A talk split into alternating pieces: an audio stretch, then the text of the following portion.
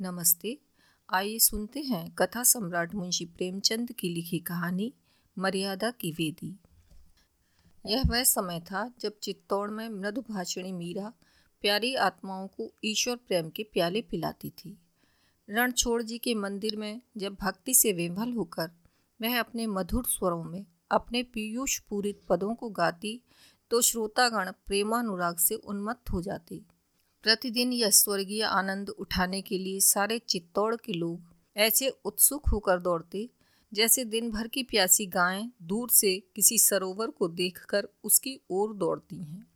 इस प्रेम सुधा सागर से केवल चित्तौड़ वासियों ही की तृप्ति न होती थी, बल्कि समस्त राजपूताने की मरुभूमि प्लावित हो जाती थी। एक बार ऐसा संयोग हुआ कि झालावाड़ के राव साहब और मंदार राज्य के कुमार दोनों ही लाव लश्कर के साथ चित्तौड़ आई। राव साहब के साथ राजकुमारी प्रभा भी थी, जिसके रूप और गुण की दूर दूर तक चर्चा थी। यहीं रणछोड़ जी के मंदिर में दोनों की आँखें मिली, प्रेम ने बाण चलाया। राजकुमार सारे दिन उदासीन भाव से शहर की गलियों में घूमा करता। राजकुमारी विरह से व्यथित अपने महल के झरोकों से झांका करती। दोनों व्याकुल होकर संध्या समय मंदिर में आते और यहाँ चंद्र को देखकर कुमुदनी खिल जाती। प्रेम प्रवीण मीरा ने कई बार दोनों प्रेमियों को सतरश्न नेत्रों से परस्पर देखते हुए पाकर उनके मन के भावों को ताड़ लिया। एक दिन कीर्तन के पश्चात जब झालावाड़ के राव साहब चलने लगे तो उसने मंदार के राजकुमार को बुलाकर उनके सामने खड़ा कर दिया और कहा, राव साहब, मैं प्रभा के लिए यह वर लाई हूँ। आप इसे स्वीकार कीजिए प्रभा लज्जा से गड़ सी गई राजकुमारी के गुणशील पर राव साहब पहले ही से मोहित हो रहे थे। उन्होंने तुरंत उसे छाती से लगा लिया। उसी अवसर पर चित्तौड़ के राणा भोजराज जी भी मंदिर में आए।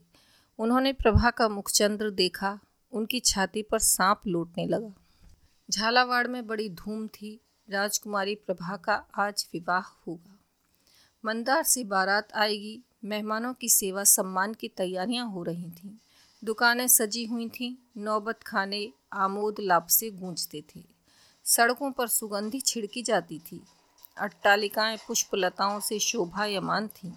पर जिसके लिए ये सब तैयारियाँ हो रही थीं, वह अपनी वाटिका के एक वृक्ष के नीचे उदास बैठी हुई रो रही थी। रनिवास में डोमनिया आनंदोत्सव के गीत गा रही थीं। कहीं सुंदरियों के हाव भाव थे, कहीं आभूषणों की चमक दमक थी, कहीं हास परिहास की बहार। नाइन बात बात पर तेज होती थी। मालिन गर्भ से फूली न समाती थी। धोबिन आँखें दिखाती थी। कुम्हारिन मटके के सदृश फूली हुई थी।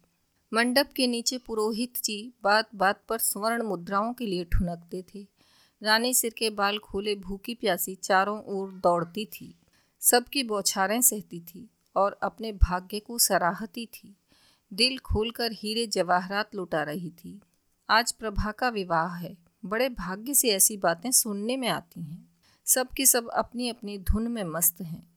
किसी को प्रभा की फ़िक्र नहीं है। जो वृक्ष के नीचे अकेली बैठी रो रही है।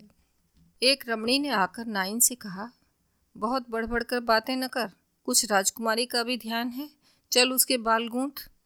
नाइन ने दांतों तले जीप दबाई दोनों प्रभा को ढूंढती हुई बाग में पहुँची। प्रभा ने उन्हें देखते ही आँसू पहुँच डाले।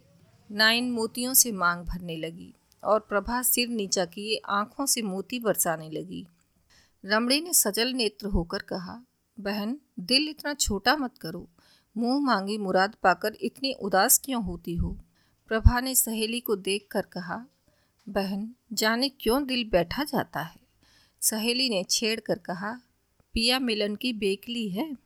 प्रभा उदासीन भाव से बोली, कोई मेरे मन में बैठा कह रहा है कि अब उनसे मुलाकात न होगी। सहेली उसके केश संवार कर बोली, जैसे उषा काल से पहले कुछ अंधेरा हो जाता है, उसी प्रकार मिलाप के पहले प्रेमियों का मन अधीर हो जाता है। प्रभा बोली, नहीं बहन, यह बात नहीं। मुझे शकुन अच्छे नहीं दिखाई देते। आज दिन भर आँख फड़कती रही। रात को मैंने बुरे स्वप्न देखे हैं। मुझे शंका होती है कि आज अवश्य कोई न कोई विघ्न पड़ने वाला है। तुम राणा भोजराज को जानती हो ना? संध्या हो गई। आकाश पर तारों के दीपक जले। झालावाड़ में बूढ़े जवान सभी लोग बारात की अगवानी के लिए तैयार हुए। मर्दों ने पागें सवारी, शस्त्र साजे। युवतियाँ श्रृंगार कर गाती बजाती रनिवास की ओर चलीं। हज़ारों स्त्रियाँ छत पर बैठी बारात की राह देख रही थीं। अचानक शोर मचा के बारात आ गई। लोग संभल बैठे, नगाड़ों पर चोटें पड़ने लगीं। जवानों ने घोड़ों को एड़ लगाई। एक क्षण में सवारों की एक सेना राजभवन के सामने आकर खड़ी हो गई। लोगों को देखकर बड़ा आश्चर्य हुआ, क्योंकि यह मंदार की बारात नहीं थी। राणा भोजराज की सेना थी। झालावाड़ वाले सभी विस्मित खड़े ही थे। कुछ निश्चय न कर सके थे कि क्या करना चाहिए। इतने में चित्तौड़ वालों ने राजभवन को घेर लिया। तब झालावाड़ी भी सचेत हुए।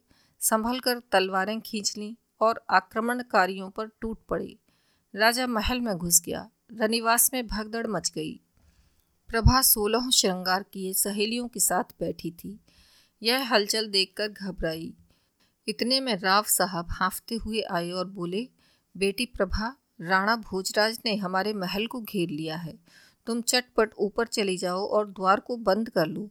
अगर हम क्षत्रिय हैं तो एक चित्तौड़ी भी यहाँ से जीता न जाएगा। राव साहब बात भी पूरी न करने पाए थे कि राणा कई वीरों के साथ आ पहुँचे और बोले, चित्तौड़ वाले तो सिर कटाने के लिए आए ही हैं, पर यदि वे राजपूत हैं तो राजकुमारी लेकर ही जाएँगे। वृद्ध राव साहब की आँखों से ज्वाला निकलने लगी। वे तलवार खींचकर राणा पर झपटे। उन्होंने वार बचा लिया और प्रभा से कहा, राजकुमारी, हमारे साथ चलोगी?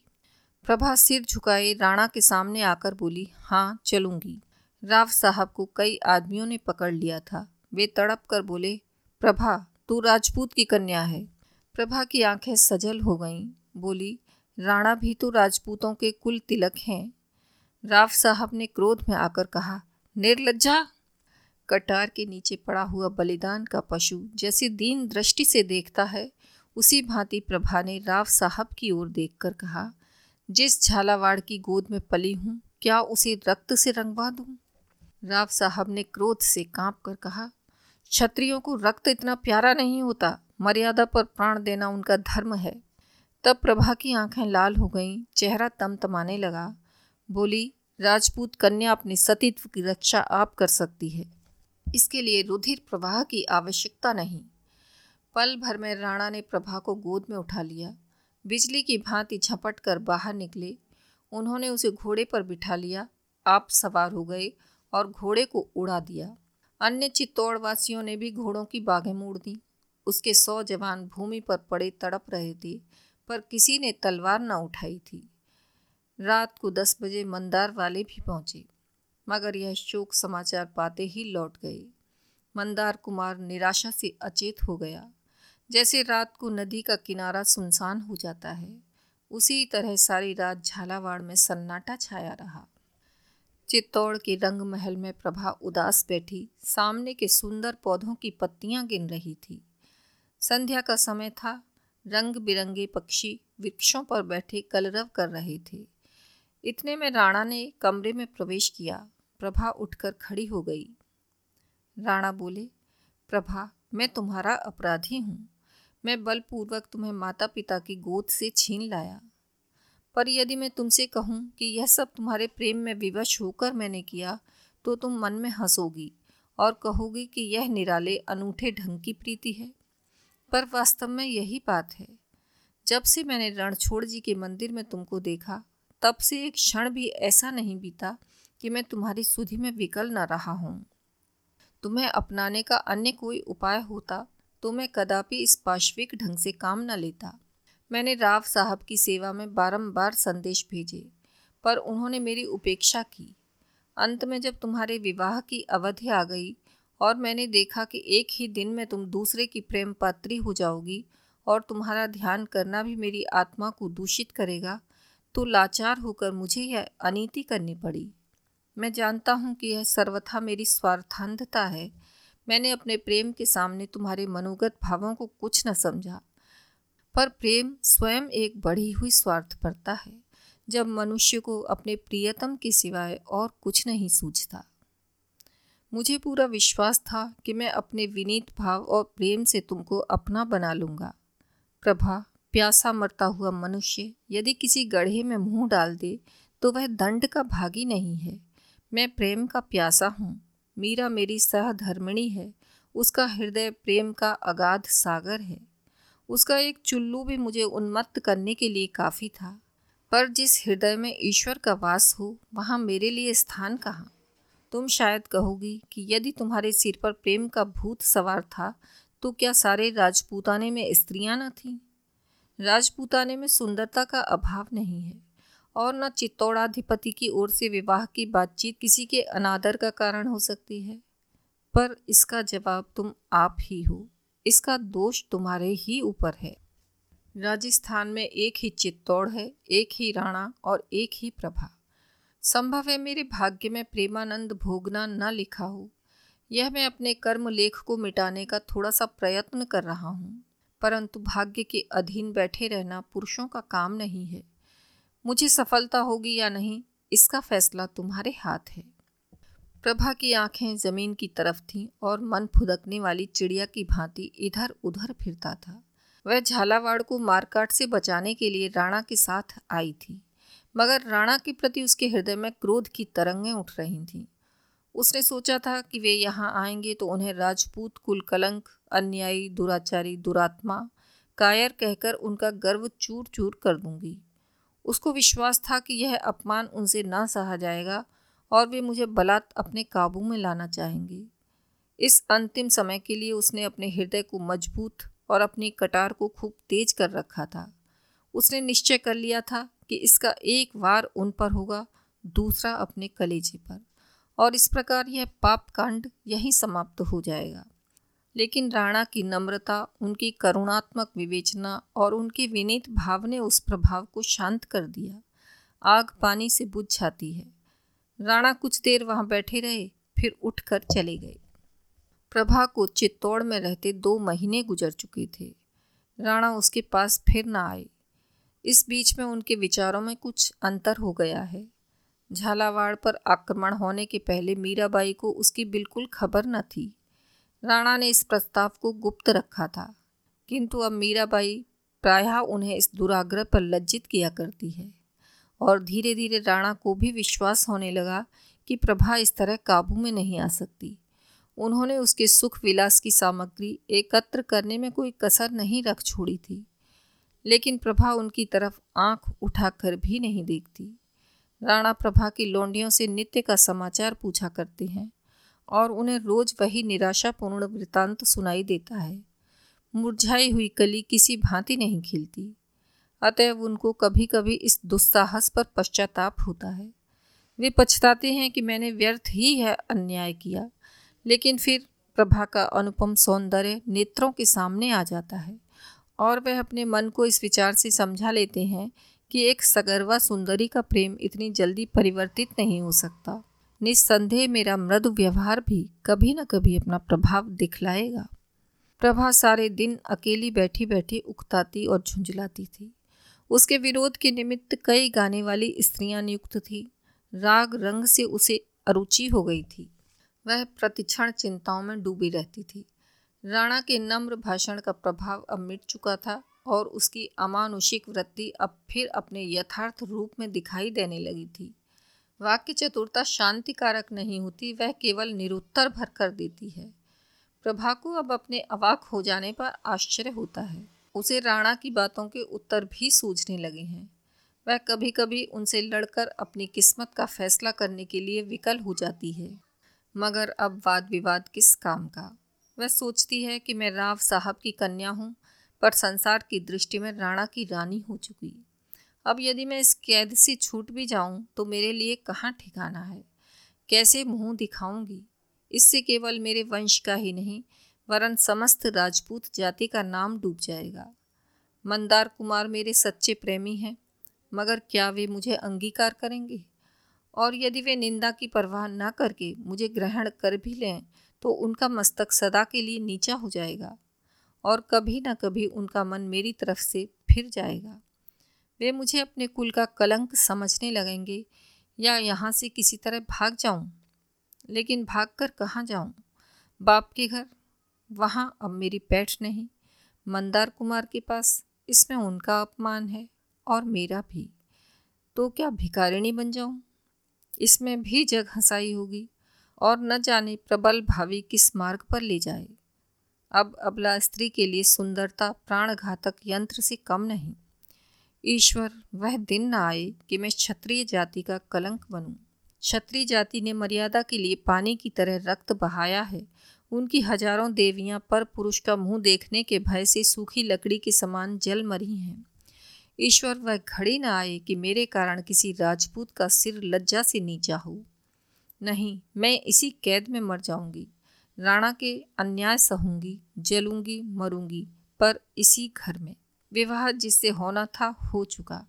हृदय में उसकी उपासना करूँगी, पर कंठ के बाहर उसका नाम ना निकालूँगी। एक दिन झुंझलाकर उसने राणा को बुला भेजा। वे आए उनका चेहरा उतरा था। वे कुछ चिंतित से थे। प्रभा कुछ कहना चाहती थी, पर उनकी सूरत देखकर उसे उन पर दया आ गई। उन्होंने उसे बात करने का अवसर न देकर स्वयं कहना शुरू किया। प्रभा, तुमने मुझे आज बुलाया है। यह मेरा सौभाग्य है। तुमने मेरी सुधि तो ली, मगर यह मत समझो कि मैं मृदुवाणी सुनने की आशा लेकर आया हूँ।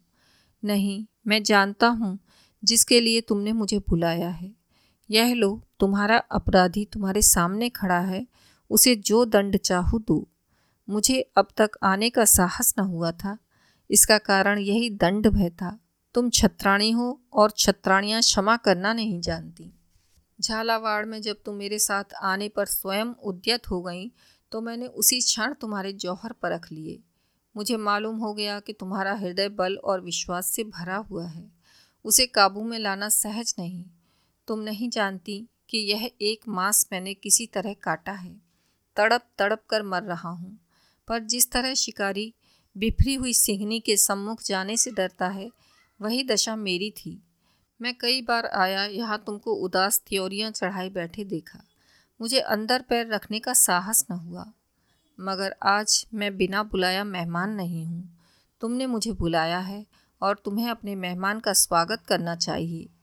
हृदय से ना सही, जहाँ अग्नि प्रज्वलित हो, वहाँ ठंडक कहाँ? बातों ही से सही, अपने भावों को दबाकर ही सही। मेहमान का स्वागत करो, संसार में शत्रु का आदर मित्रों से भी अधिक किया जाता है। प्रभा, एक क्षण के लिए क्रोध को शांत करो और मेरे अपराधों पर विचार करो। तुम मेरे ऊपर यही दोषारोपण कर सकती हो कि मैं तुम्हें माता पिता की गोद से छीन लाया। तुम जानती हो, कृष्ण भगवान रुक्मिणी को हर लाए थे। राजपूतों में यह कोई नई बात नहीं है। तुम कहोगी, इससे झालावाड़ वालों का अपमान हुआ। पर ऐसा कहना कदापि ठीक नहीं। झालावाड़ वालों ने वही किया जो मर्दों का धर्म था। उनका पुरुषार्थ देखकर हम चकित हो गए। यदि वे कृतकार्य नहीं हुए तो यह उनका दोष नहीं है। वीरों की सदैव जीत नहीं होती। हम इसलिए सफल हुए कि हमारी संख्या अधिक थी और इस काम के लिए तैयार होकर गए थे। वे निशंक थे। इस कारण उनकी हार हुई। यदि हम वहाँ से शीघ्र ही प्राण बचाकर भाग न आए होते तो हमारी गति वही होती जो राव साहब ने कही थी। एक भी चित्तौड़ी न बचता। लेकिन ईश्वर के लिए यह मत सोचो कि मैं अपने अपराध के दूषण को मिटाना चाहता हूँ। नहीं, मुझसे अपराध हुआ है। और मैं हृदय से उस पर लज्जित हूँ। पर अब तो जो कुछ होना था, हो चुका। अब इस बिगड़े हुए खेल को मैं तुम्हारे ऊपर छोड़ता हूँ। यदि मुझे तुम्हारे हृदय में कोई स्थान मिले तो मैं उसे स्वर्ग समझूँगा। डूबते हुए को तिनके का सहारा भी बहुत है। क्या यह संभव है? प्रभा बोली, नहीं। राणा, झालावाड़ जाना चाहती हूँ। प्रभा, नहीं। राणा, मंदार के राजकुमार के पास भेज दूँ? प्रभा, कदापि नहीं। राणा, लेकिन मुझसे यह तुम्हारा कुढ़ना देखा नहीं जाता। प्रभा, आप इस कष्ट से शीघ्र ही मुक्त हो जाएँगी। राणा ने भयभीत दृष्टि से देखकर कहा, जैसी तुम्हारी इच्छा। और वे वहाँ से उठकर चले गए। दस बजे रात का समय था। रणछोड़ जी के मंदिर में कीर्तन समाप्त हो चुका था और वैष्णव साधु बैठे हुए प्रसाद पा रहे थे। मीरा स्वयं अपने हाथों से थाल ला लाकर उनके आगे रखती थी। साधुओं और अभ्यागतों के आदर सत्कार में उस देवी को आत्मिक आनंद प्राप्त होता था। साधुगण जिस प्रेम से भोजन करते थे, उससे ये शंका होती थी कि स्वादपूर्ण वस्तुओं में कहीं भक्ति भजन से भी अधिक सुख तो नहीं है। यह सिद्ध हो चुका है कि ईश्वर की दी हुई वस्तुओं का सदुपयोग ही ईश्वरोपासना की मुख्य रीति है। इसीलिए ये महात्मा लोग उपासना के ऐसे अच्छे अवसरों को क्यों खोते? वे कभी पेट पर हाथ फेरते और कभी आसन बदलते। मुँह से नहीं कहना तो वे घोर पाप के समान समझते थे। यह भी मानी हुई बात है कि जैसी वस्तुओं का हम सेवन करते हैं, वैसी ही आत्मा भी बनती है। इसलिए वे महात्मागण घी और खोए से उदर को खूब भर रहे थे। पर उन्हीं में एक महात्मा ऐसे भी थे जो आँखें बंद किए ध्यान में मग्न थे। थाल की ओर ताकते भी न थे। इनका नाम प्रेमानंद था। ये आज ही आए थे। उनके चेहरे पर कांति झलकती थी। अन्य साधु खाकर उठ गए, परंतु उन्होंने थाल छुआ भी नहीं। मीरा ने हाथ छोड़कर कहा, महाराज, आपने प्रसाद को छुआ भी नहीं। दासी से कोई अपराध तो नहीं हुआ? साधु, नहीं, इच्छा नहीं थी। मीरा, पर मेरी विनय आपको माननी पड़ेगी। साधु मैं तुम्हारी आज्ञा का पालन करूँगा तो तुमको भी मेरी एक बात माननी होगी। मीरा, कहिए, क्या आज्ञा है? साधु, माननी पड़ेगी। मीरा, मानूँगी। साधु, वचन देती हो? मीरा, वचन देती हूँ, आप प्रसाद पाएँ। मीराबाई ने समझा था कि साधु कोई मंदिर बनवाने या कोई यज्ञ पूर्ण करा देने की याचना करेगा। ऐसी बातें नित्य प्रति हुआ ही करती थीं। और मीरा का सर्वस्व साधु सेवा के लिए अर्पित था। परंतु उसके लिए साधु ने कोई याचना न की। वह मीरा के कानों के पास मुँह ले जाकर बोला, आज दो घंटे के बाद राजमहल का चोर दरवाज़ा खोल देना। मीरा विस्मित होकर बोली, आप कौन हैं? साधु, मंदार का राजकुमार। मीरा ने राजकुमार को सिर से पाँव तक देखा। नेत्रों में आदर की जगह घृणा थी। कहा राजपूत यूँ छल नहीं करते? राजकुमार, यह नियम उस अवस्था के लिए है जब दोनों पक्ष समान शक्ति रखते हों। मीरा, ऐसा नहीं हो सकता। राजकुमार, आपने वचन दिया है, उसका पालन करना होगा। मीरा, महाराज की आज्ञा के सामने मेरे वचन का कोई महत्व नहीं? राजकुमार, मैं यह कुछ नहीं जानता। यदि आपको अपने वचन की कुछ भी मर्यादा रखनी है तो उसे पूरा कीजिए। मीरा सोच कर महल में जाकर क्या करोगे? राजकुमारी, नई रानी से दो दो बातें। मीरा चिंता में विलीन हो गई। एक तरफ़ राणा की कड़ी आज्ञा थी और दूसरी तरफ़ अपना वचन और उसका पालन करने का परिणाम। कितनी ही पौराणिक घटनाएँ उसके सामने आ रही थीं। दशरथ ने वचन पालन के लिए अपने प्रिय पुत्र को वनवास दे दिया। मैं वचन दे चुकी हूँ। यदि उनकी आज्ञा के विरुद्ध करती हूँ तो लोक और परलोक दोनों बिगड़ते हैं। क्यों ना उनसे स्पष्ट कह दूँ? क्या वे मेरी यह प्रार्थना स्वीकार न करेंगे? मैंने आज तक उनसे कुछ नहीं मांगा। आज उनसे यह दान मांगूँगी। क्या वे मेरे वचन की मर्यादा की रक्षा न करेंगे? उनका हृदय कितना विशाल है। निस्संदेह वे मुझ पर वचन तोड़ने का दोष न लगने देंगे। इस तरह मन में निश्चय करके वह बोली, कब खोल दूँ? राजकुमार ने उछल कर कहा, आधी रात को। मीरा, मैं स्वयं तुम्हारे साथ चलूँगी। राजकुमार, क्यों? मीरा, तुमने मेरे साथ छल किया है। मुझे तुम्हारा विश्वास नहीं है। राजकुमार ने लज्जित होकर कहा अच्छा तो आप द्वार पर खड़ी रहिएगा। मीरा, यदि फिर कोई दगा किया तो जान से हाथ धोना पड़ेगा। राजकुमार, मैं सब कुछ सहने के लिए तैयार हूँ। मीरा यहाँ से राणा की सेवा में पहुँची। वे उसका बहुत आदर करते थे। वे खड़े हो गए। इस समय मीरा का आना एक असाधारण बात थी। उन्होंने पूछा, बाई जी, क्या आज्ञा है? मीरा, आपसे भिक्षा मांगने आई हूँ। निराश न कीजिएगा। मैंने आज तक आपसे कोई विनती नहीं की, पर आज एक ब्रह्म फांस में फंस गई हूँ। इसमें से मुझे आप ही निकाल सकते हैं। मंदार के राजकुमार को तो आप जानते हैं। राणा हाँ अच्छी तरह। मीरा आज उसने मुझे बड़ा धोखा दिया। वैष्णव महात्मा का रूप धारण कर रणछोड़ जी के मंदिर में आया और उसने छल करके मुझे वचन देने पर बाध्य किया। मेरा साहस नहीं होता कि उसकी कपट विनय आपसे कहूँ। राणा, प्रभा से मिला देने को तो कहा। मीरा, जी हाँ उसका अभिप्राय वही है। लेकिन सवाल यह है कि मैं आधी रात को राजमहल का गुप्त द्वार खोल दूँ। मैंने उसे बहुत समझाया, बहुत धमकाया पर किसी भांति न माना। निदान, विवश होकर जब मैंने कह दिया, तब उसने प्रसाद पाया। अब मेरे वचन की लाज आपके हाथ है। आप चाहे उसे पूरा करके मेरा मान रखें, चाहे उसे तोड़कर मेरा मान तोड़ दें। आप मेरे ऊपर जो कृपा दृष्टि रखते हैं, उसी के भरोसे मैंने वचन दिया। अब मुझे इस फंदे से उबारना आपका काम है। राणा कुछ देर सोचकर बोले, तुमने वचन दिया है, उसका पालन करना मेरा कर्तव्य है। तुम देवी हो, तुम्हारे वचन नहीं टल सकते। द्वार खोल दो। लेकिन यह उचित नहीं है कि वह अकेले प्रभा से मुलाकात करे। तुम स्वयं उसके साथ जाना। मेरी खातिर इतना कष्ट उठाना। मुझे भय है कि वह उसकी जान लेने का इरादा करके न आया हो। ईर्ष्या में मनुष्य अंधा हो जाता है। बाई जी मैं अपने हृदय की बात तुमसे कहता हूँ। मुझे प्रभा को हर लाने का अत्यंत शौक है। मैंने समझा था कि यदि मुझे कुछ दिन और यहाँ रहना पड़ा तो वह जीती न बचेगी। मुझ पर एक अबला की हत्या का अपराध लग जाएगा। मैंने उसे झालावाड़ जाने के लिए कहा, पर वह राज़ी न हुई। आज तुम उन दोनों की बातें सुनो। अगर वह मंदार कुमार के साथ जाने पर राज़ी हो तो मैं प्रसन्नतापूर्वक अनुमति दे दूँगा। मुझसे कुढ़ना नहीं देखा जाता। ईश्वर उस सुंदरी का हृदय मेरी ओर फेर देता तो मेरा जीवन सफल हो जाता। किंतु जब यह सुख भाग्य में लिखा ही नहीं है तो क्या वश है? मैंने तुमसे ये बातें की, इसके लिए मुझे क्षमा करना। तुम्हारे पवित्र हृदय में ऐसे विषयों के लिए स्थान कहाँ? मीरा ने आकाश की ओर संकोच से देखकर कहा तो मुझे आज्ञा है, मैं चोर उद्वार खोल दूँ?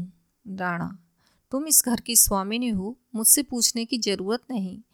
मीरा राणा को प्रणाम कर चली गई। आधी रात बीत चुकी थी। प्रभा चुपचाप बैठी दीपक की ओर देख रही थी और सोचती थी, इसके घुलने से प्रकाश होता है। यह बत्ती अगर जलती है तो दूसरों को लाभ पहुंचाती है। मेरे जलने से किसी को क्या लाभ? मैं क्यों घुलूं? मेरे जीने की ज़रूरत है। उसने फिर खिड़की से सिर निकालकर आकाश की तरफ़ देखा। काले पट पर उज्जवल तारे जगमगा रहे थे। प्रभा ने सोचा, मेरे अंधकार में भाग्य में ये दीप्तिमान तारे कहाँ हैं? मेरे लिए जीवन के सुख कहाँ हैं? क्या रोने के लिए जीऊँ? ऐसे जीने से क्या लाभ? और जीने में उपहास भी तो है। मेरे मन का हाल कौन जानता है? संसार मेरी निंदा करता होगा। झालावाड़ की स्त्रियाँ मेरी मृत्यु के शुभ समाचार सुनने की प्रतीक्षा कर रही होंगी। मेरी प्रिय माता लज्जा से आँखें न उठा सकती होंगी। लेकिन जिस समय मेरे मरने की खबर मिलेगी, गर्व से उनका मस्तक ऊँचा हो जाएगा। यह बेहियाई का जीना है। ऐसे जीने से मरना कहीं उत्तम है। प्रभा ने तकिए के नीचे से एक चमकती हुई कटार निकाली। उसके हाथ काँप रहे थे। उसने कटार की तरफ़ आँखें जमाई। हृदय को उसके अभिवादन के लिए मज़बूत किया। हाथ उठाया। किंतु हाथ न उठा। आत्मा दृढ़ न थी। आँखें झपक गईं। सिर में चक्कर आ गया। कटार हाथ से छूटकर ज़मीन पर गिर पड़ी। प्रभा क्रुद्ध होकर सोचने लगी, क्या मैं वास्तव में निर्लज हूँ? मैं राजपूतनी होकर मरने से डरती हूँ। मान मर्यादा खोकर बेहिया लोग जिया करते हैं। वह कौन सी आकांक्षा है जिसने मेरी आत्मा को इतना निर्बल कर रखा है? क्या राणा की मीठी मीठी बातें? राणा मेरे शत्रु हैं। उन्होंने मुझे पशु समझ रखा है, जिसे फंसाने के पश्चात हम पिंजरे में बंद करके हिलाते हैं। उन्होंने मेरे मन को अपनी वाक्य मधुरता का क्रीड़ा स्थल समझ लिया है। वे इस तरह घुमा घुमा कर बातें करते हैं और मेरी तरफ़ से युक्तियाँ निकाल कर उनका ऐसा उत्तर देते हैं कि ज़बान ही बंद हो जाती है। हाय, निर्दयी ने मेरा जीवन नष्ट कर दिया और मुझे यूँ खिलाता है। क्या इसलिए जीऊँ कि उसके कपट भावों का खिलौना बनूं? फिर वह कौन सी अभिलाषा है? क्या राजकुमार का प्रेम? उनकी तो अब कल्पना ही मेरे लिए घोर पाप है। मैं अब उस देवता के योग्य नहीं हूँ। प्रियतम, बहुत दिन हुए मैंने तुम्हें हृदय से निकाल दिया। तुम भी मुझे दिल से निकाल डालो। मृत्यु के सिवाय अब कहीं मेरा ठिकाना नहीं है। शंकर, मेरी निर्बल आत्मा को शक्ति प्रदान करो। मुझे कर्तव्य पालन का बल दो। प्रभा ने फिर कटान निकाली। इच्छा दृढ़ थी।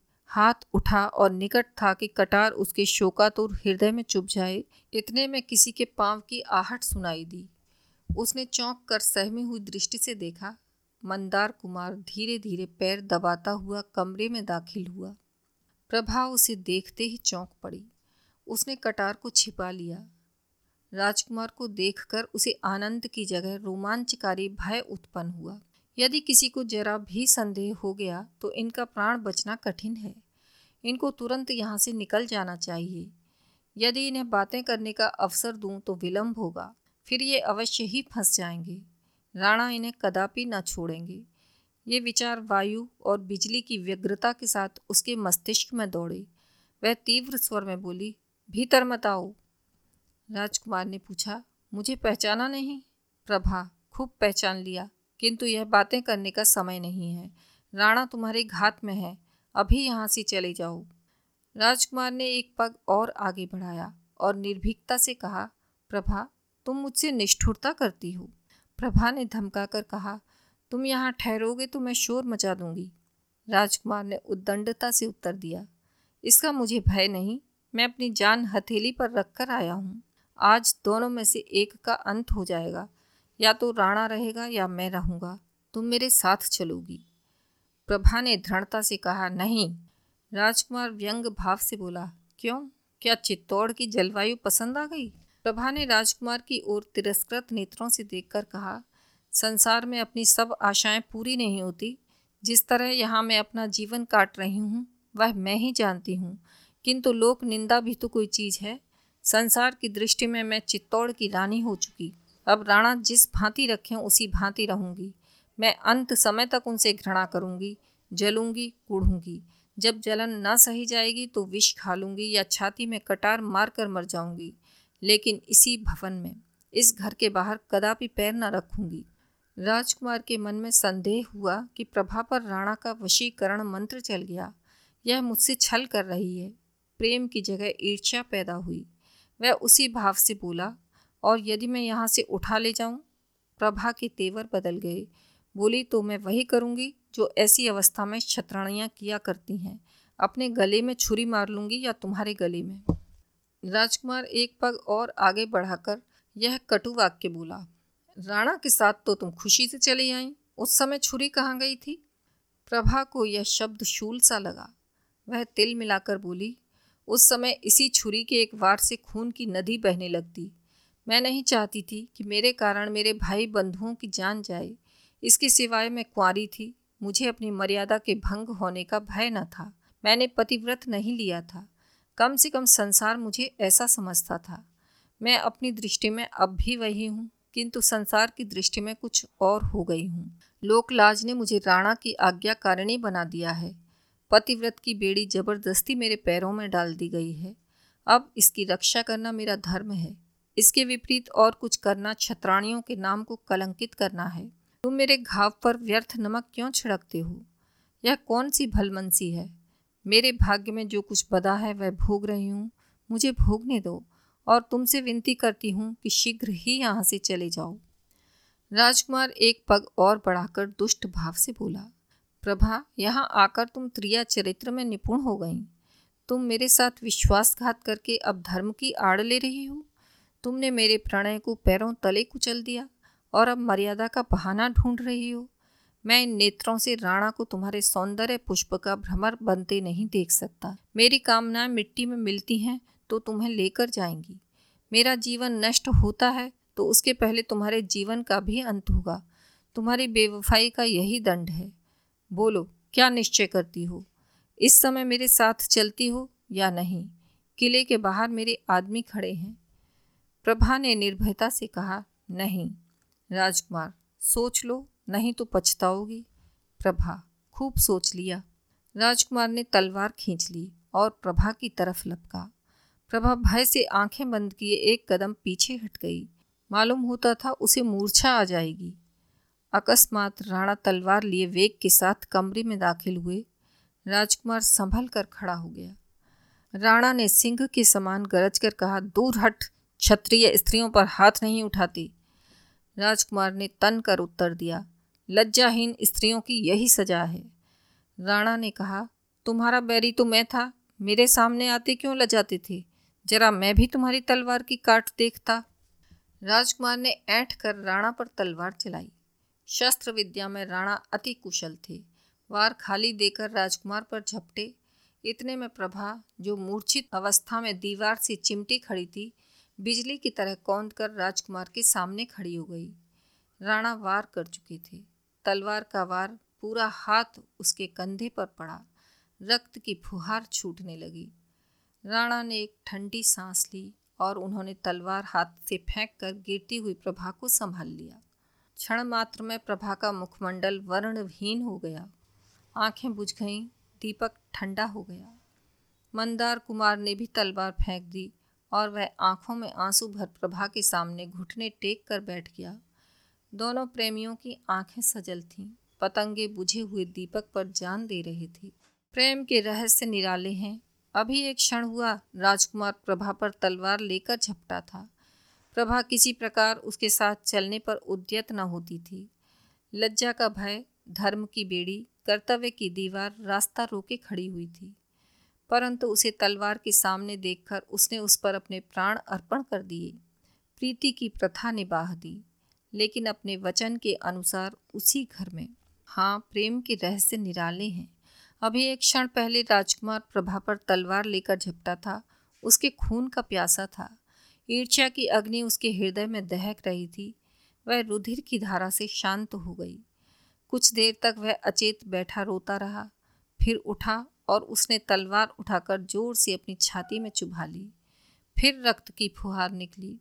दोनों धाराएँ मिल गईं और उनमें कोई भेद न रहा। प्रभा उसके साथ चलने पर राज़ी न थी, किंतु प्रेम के बंधन को तोड़ न सकी। दोनों उस घर ही से नहीं, संसार से एक साथ सिधारे। अभी आप सुन रहे थे मुंशी प्रेमचंद की लिखी कहानी, मर्यादा की वेदी। आशा है, आपको यह कहानी पसंद आई होगी। आप स्पॉटिफाई गूगल पॉडकास्ट या जिस किसी भी प्लेटफार्म पर हमें सुन रहे हैं, कृपया वहाँ फॉलो करें और इसे अपने साथियों के साथ शेयर करें। धन्यवाद।